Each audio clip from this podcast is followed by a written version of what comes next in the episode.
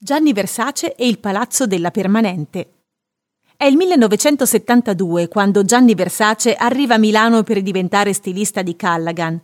Nel suo passato tante ore passate con la madre Franca in sartoria. Passano solo sei anni e nel 1978 Gianni, insieme al fratello Santo e Claudio Luti, fondano Versace. Da subito Versace dimostra di voler puntare in alto e apre boutique nel cuore di Milano e a New York, da via della Spiga alla Fifth Avenue.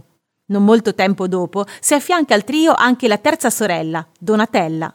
Il messaggio che il marchio vuole lanciare è uno e si raccoglie perfettamente nelle parole di Gianni, interrogato sulla scelta della medusa come simbolo. Quando le persone guarderanno Versace, dovranno sentirsi atterrite, pietrificate, proprio come quando si guarda negli occhi la medusa.